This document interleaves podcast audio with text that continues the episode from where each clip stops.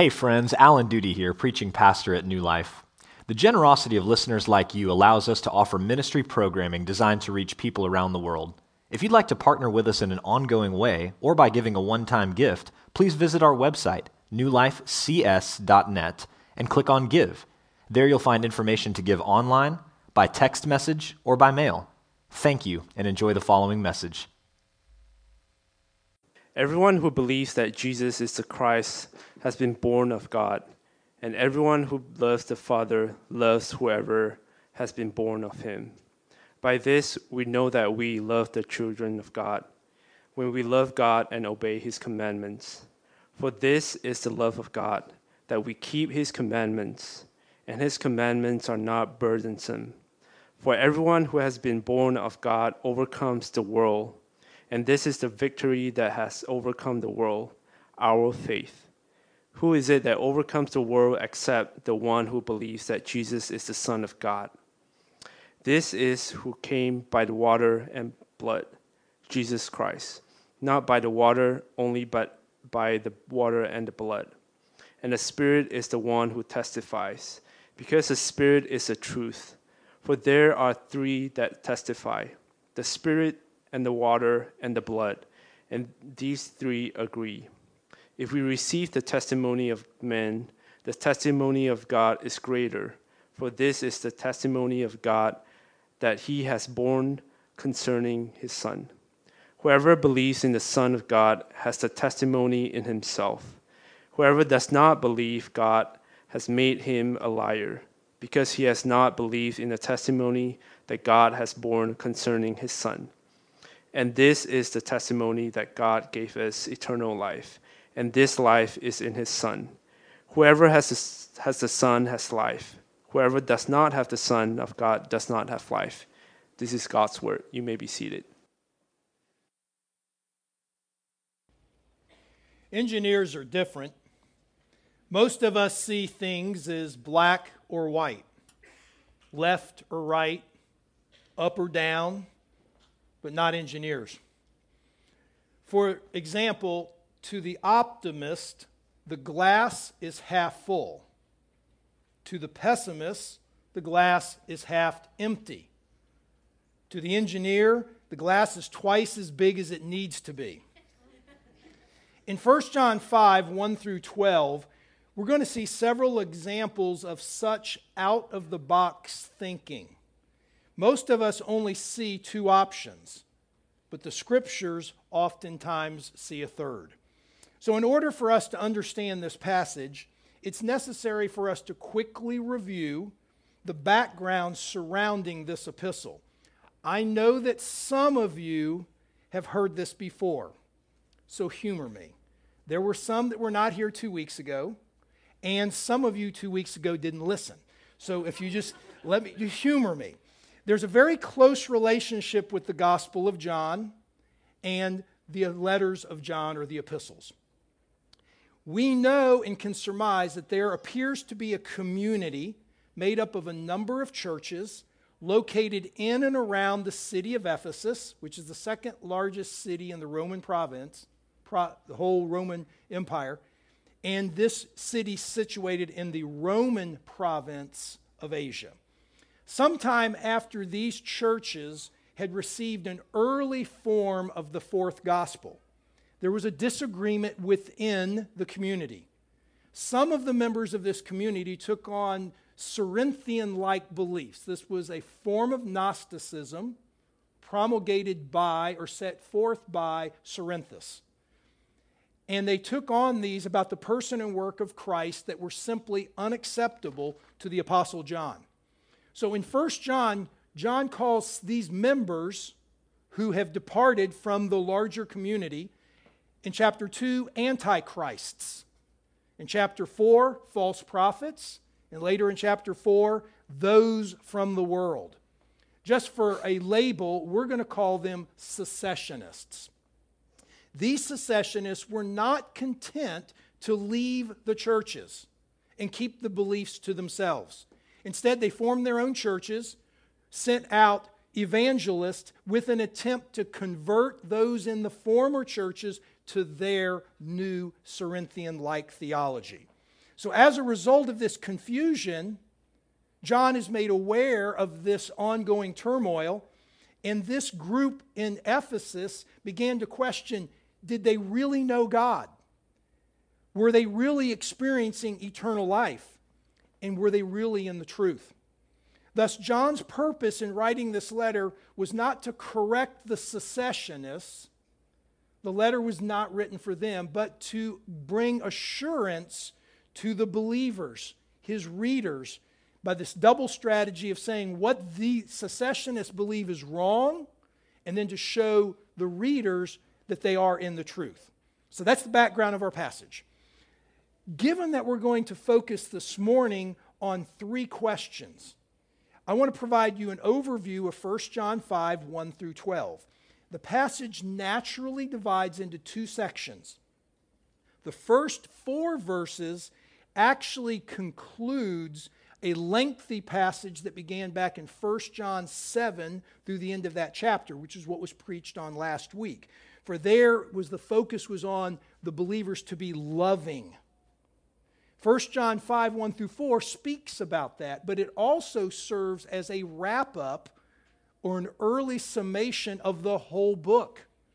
So, up to this point, you're beginning to see a little bit of repetition in 1 John 5 1 through 4. And Sam Storms notes that maybe the only new thought in these first four, verse, first four verses is this is that there is a unity in the three characteristics that have defined a Christian. We've seen this in the circular argument, the spiraling argument that you've seen throughout the book, which is three characteristics that define a Christian. Number one, faith in Christ as the incarnate Son of God. Number two, love one another, love the brothers. And number three, moral obedience to the commandments. A true Christian cannot have one of these without having all of these because they're all three essential characteristics. And that's what Sam Storms is noting. He thinks that this is the real purpose of these first four voices to make sh- first four verses to make sure that you know that all three must come together.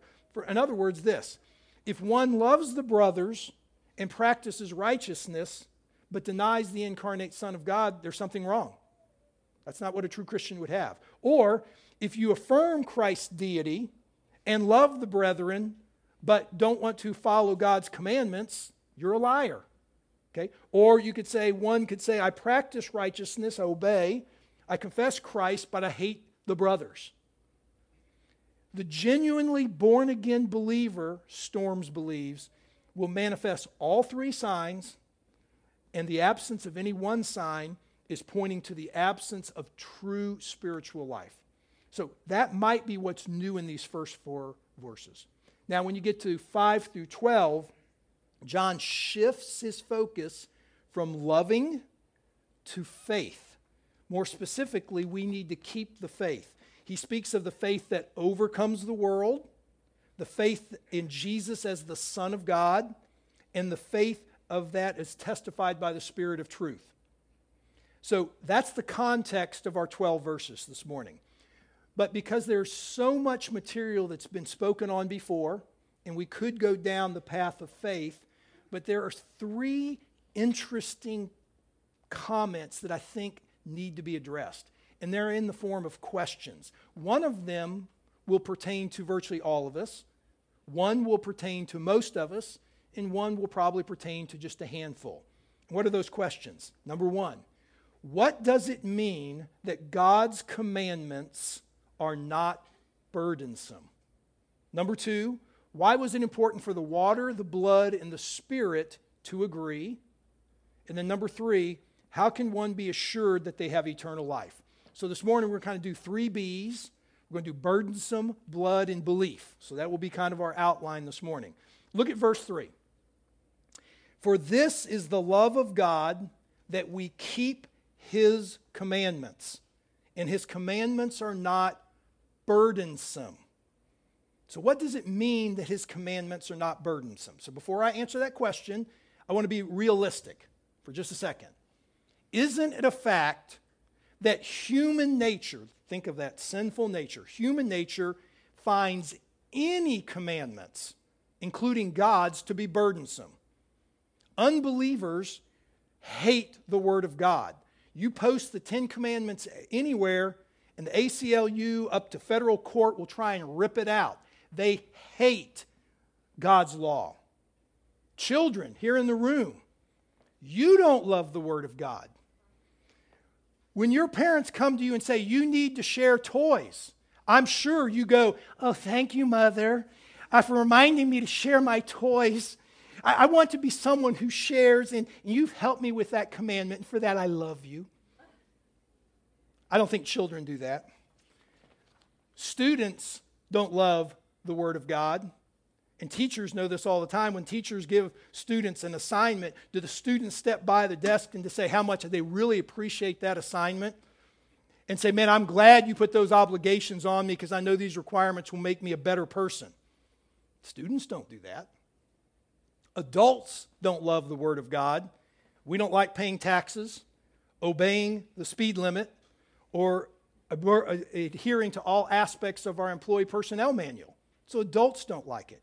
So God knows this. God's expectation that all humans will obey the Ten Commandments, his expectation that children will obey their parents, his expectation that students will be respectful of their elders, his expectation that those that we will, adults, will obey those in authority are contrary to our sinful nature.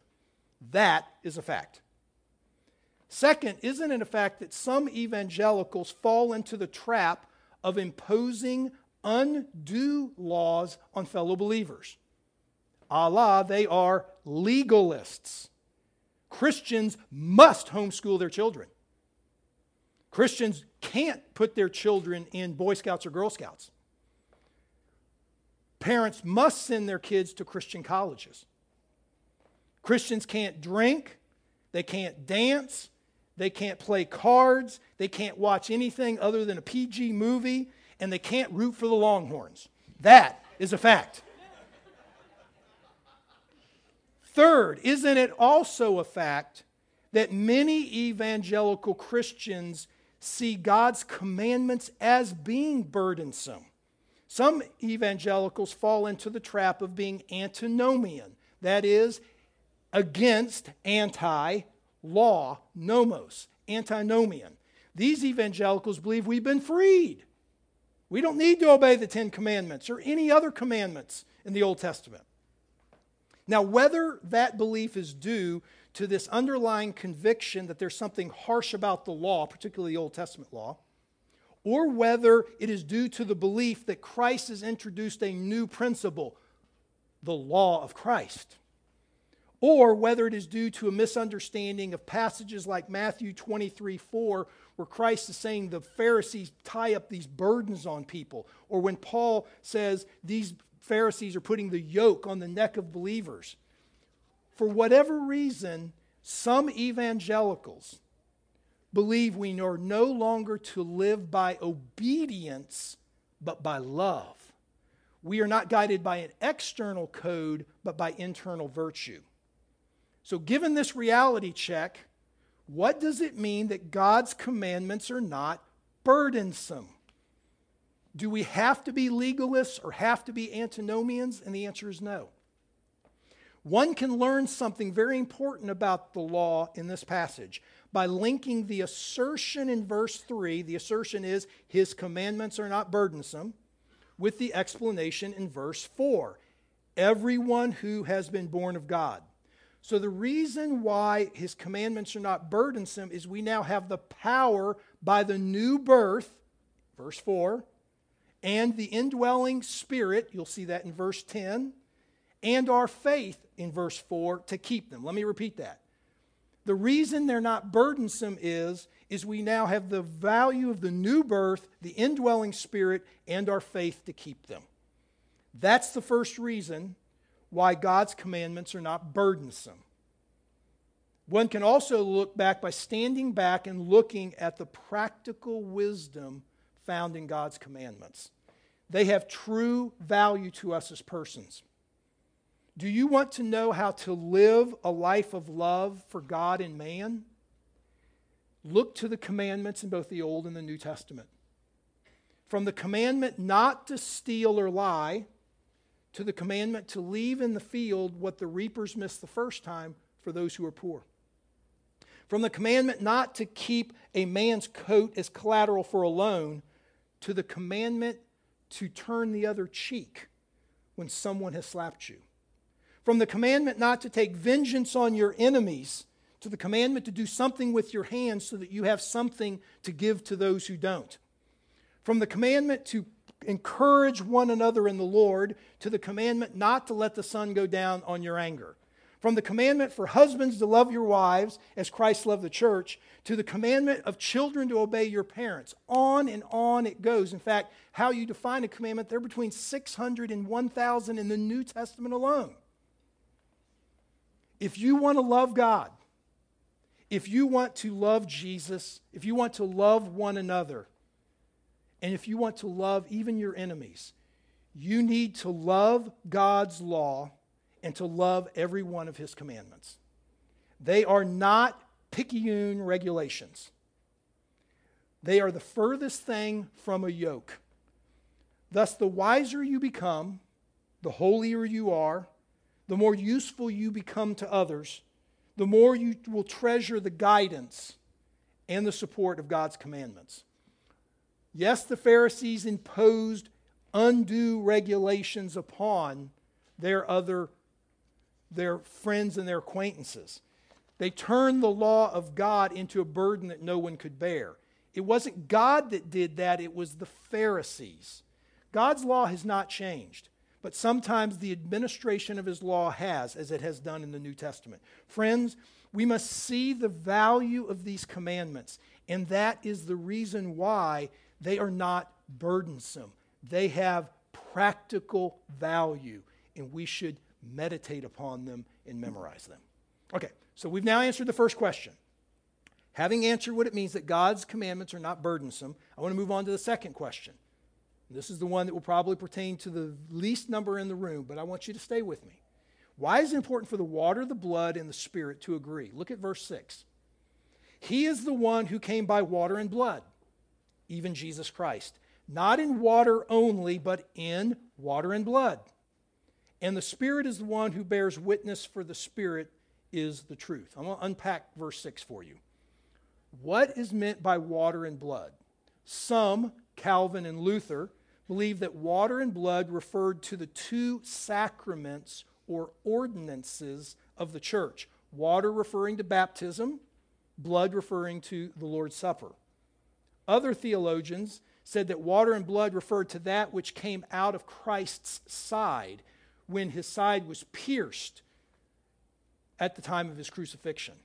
And others believe that water and blood refer respectively to the baptism and to the death of Jesus Christ. The former being water is when he was commissioned to begin his work, and the latter, the blood, being when his work was finished. So the majority of evangelical scholars and myself believe that the reference to water and blood are the terminal points in Christ's ministry baptism at the beginning, crucifixion at the end. So, why does John say that Jesus is the one who came by water and blood? Well, there's a simple reason. The secessionists were likely following that Cerinthian theology, who, who taught that Jesus becomes the Christ at his baptism. But he ceased to be the Christ before his crucifixion. We spoke about that two weeks ago. In other words, Jesus descended, excuse me, the Christ descended upon Jesus at his baptism and departs before his crucifixion because the secessionists said Christ can't die on the cross. Their heresy, in essence, was a denial of the doctrine of incarnation, which is, if you want to be reminded, is is Jesus' permanent assumption of human nature as the eternal Son of God, the second person of the Trinity, from birth to death to resurrection. So, to correct this error, John says Jesus is not a mere man upon whom divinity descended and became God at the baptism, but then ceased to be the Son of God before the crucifixion. John is saying Jesus was the God man, one person, two natures, one human, one divine. He was born the Christ, lived as a Christ, baptized as a Christ, died as a Christ, resurrected as a Christ, ascended as a Christ.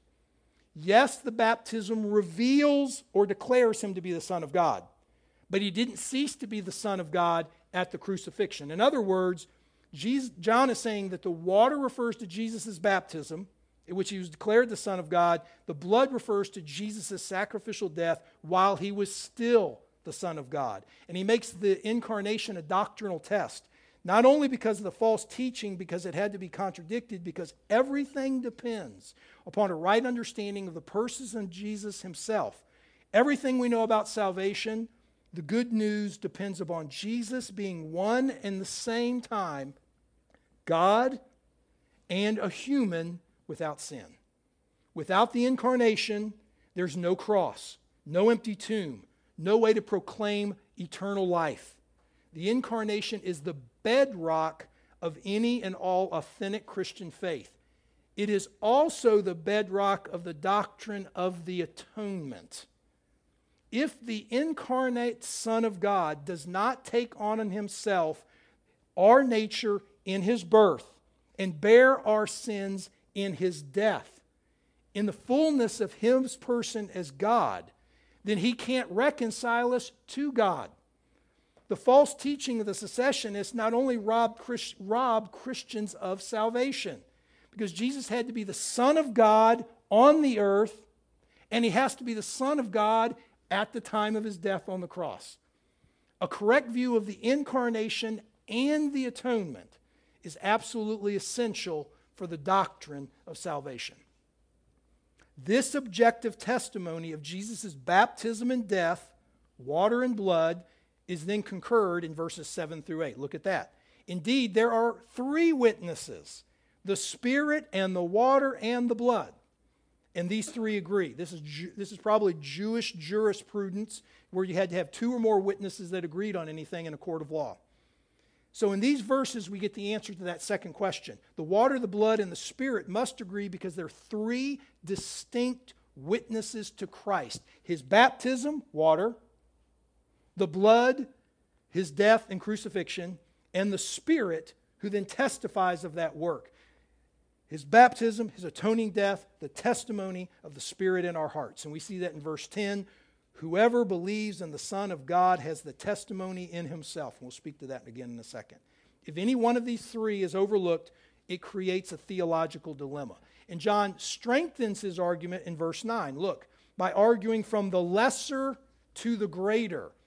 If we receive the testimony of men, the testimony of God is greater.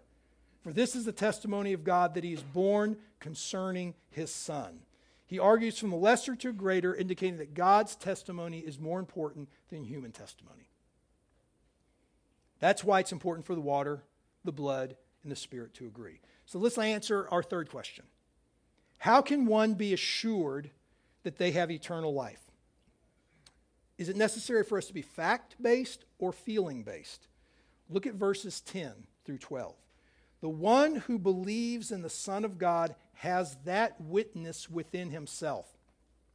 The one who has no trust in God has made him to, out to be a liar, for he has not believed in the testimony which God has borne to his Son. And this is the testimony that God has given us eternal life, and that life is in his Son. The one who possesses the Son has life, but the one who does not possess the Son is without life. The assurance of salvation is a universal problem. It cannot be found in earthly possessions. It cannot be found in Islam. It cannot be found in Eastern religions. It cannot be found in secularism. It can't even be found in some versions of Christianity. Roman Catholicism, the Church of Christ. Brothers and sisters, this is wrong. It's absolutely wrong.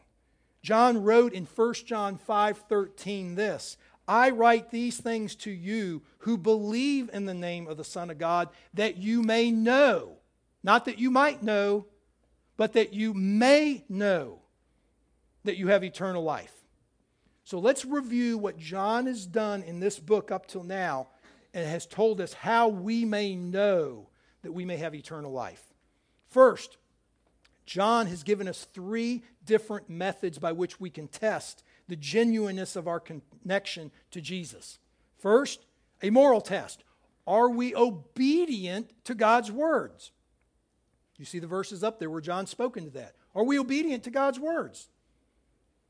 You're not obedient to God's word, you might want to question your salvation. But you're obedient to God's word, that should encourage you. Number two, do you love fellow believers? If you don't want to come to church and you don't want to be around fellow believers and you don't treat them well, that's not much to assure you.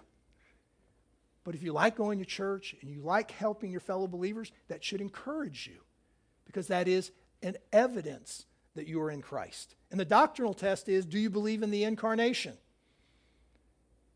If you wrap them up together, they amount to this. This is how you can be sure, per John, from this book, that you can have eternal life. If you're committed to the incarnation, you have a desire to obey God's commandments, and you have a desire to love both God and man, you can have assurance of salvation. It's that simple. But John doesn't stop there in this passage. He's going to give us two more assets that you need to know about that are in the passage we've read. First, the one who believes has a witness in himself. Look again at verse 10. The one who believes in the Son of God has that witness within himself. That is, as a believer is given assurance by the inner witness of the Holy Spirit, who tells us it is right to believe in Christ and that we have believed in Christ. We have an inner witness. And second, we gain assurance from this passage by recognizing that eternal life is not something we earn or deserve. Eternal life is a gift given, not a prize earned. Look at verse 11. God has given us eternal life. It's not that God looks out to the world and says, well, I think she's worthy of eternal life, and I think he's worthy of eternal life, and I think she's worthy of eternal life because she's done the right things. God doesn't do that. God doesn't give us something we have earned, He gives us something out of His grace and mercy. Eternal life is a gift received, not a prize earned. So, in closing, I want to go back to one other practical application. Let's recognize that many of us struggle with doubt. Some Christians struggle with doubt from time to time, and others struggle with doubt every day. We sometimes doubt because of indwelling sin or because of the weakness of our faith. We sometimes doubt God's love for us we sometimes doubt in times of trial. We sometimes doubt that God hears us when we pray. We sometimes doubt that God's promises will actually come to pass. We sometimes doubt that God is really working all things together for good. And we sometimes even doubt our salvation. Doubt is real, and we should not pretend it doesn't exist. Unfortunately, worry, doubt, in fear are close companions and they kind of conspire together to try to destroy us. Doubt is one of the enemy's chief weapons in his arsenal as he seeks to undo us. Doubt can be the result of sin, and sin, and it can be sinful when we wallow in the mire of doubt. Notice I said can be, but it doesn't have to be. But assurance is not, this is the important thing. Assurance is not essential to have faith in Christ. But it is vital for the well being of your faith. So, whether you are inclined to doubt or are rarely afflicted by doubt, the way of assurance is the same. Assurance is like everything else in our Christian life, it is a gift of God's sovereign grace. And that is why some have more of it than others. It in the same way that there's no characteristic way believers come to faith in Christ. Some come in adolescence, some come in adulthood, some come quietly, some come dramatically. Likewise, there's no definitive experience of being assured of salvation. Some are assured of salvation from the very first moment, others have doubts all the way to the end. Many struggle with assurance because they look within rather than looking without. But when we doubt, we should never despair.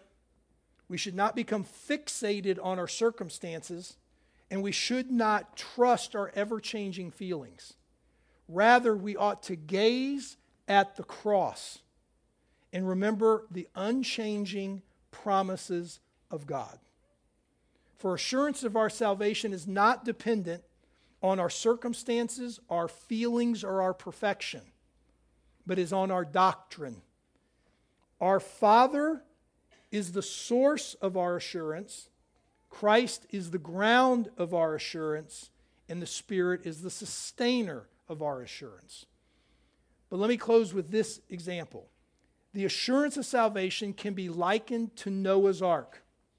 Some will view assurance to be like Noah offering to put a peg on the outside of the ark and say, if you just hang on through the storm, you'll be saved. That's wrong. Assurance is not dependent upon us holding on to God, like holding on to a peg. What did you do when the ark came? You got in it. It's not you holding on, is it this ark protected you, which is the same as being held securely by Christ. We get in the ark. So I'll say it a different way. Our assurance is not based on the strength of our faith, but on the object of our faith, Jesus Christ. Let us pray. Lord, this is a rich passage. There's so many directions that we could have gone this morning. It is my prayer that the Spirit can use the three tidbits, the three questions that we tried to answer. May we understand how important it is for us not just to obey your commandments but to love them.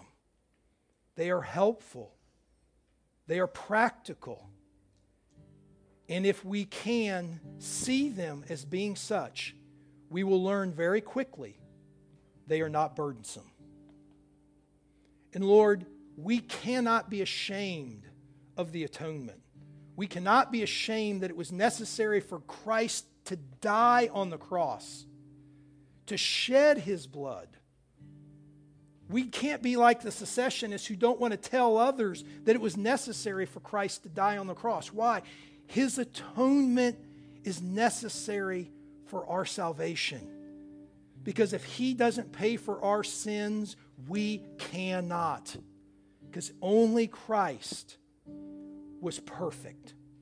And only Christ's sacrifice will be accepted by God in our place. And last, may there be those here who have wrestled with the assurance of their salvation. May they recognize that it is not something that they have to wrestle with because of their faith, but it is something that they should focus their object in. May they not rely upon themselves, but rely upon Christ Himself and His work. And we understand that there may be some in here this morning who did not know with absolute assurance that they are in Christ. And they look at what we've discussed and they go, I can't check those boxes. It is my appeal to them through the Spirit that the only way to come to faith in Jesus Christ, the only way to be assured that you will be saved, is to recognize that you are a sinner and that you you cannot through your works save yourself but you must place your faith in Christ's perfect life and his sacrificial death on the cross and confess that he is Lord and then you may be saved we thank you for your word may it encourage us may it teach us for it's in Jesus' name we pray. Amen.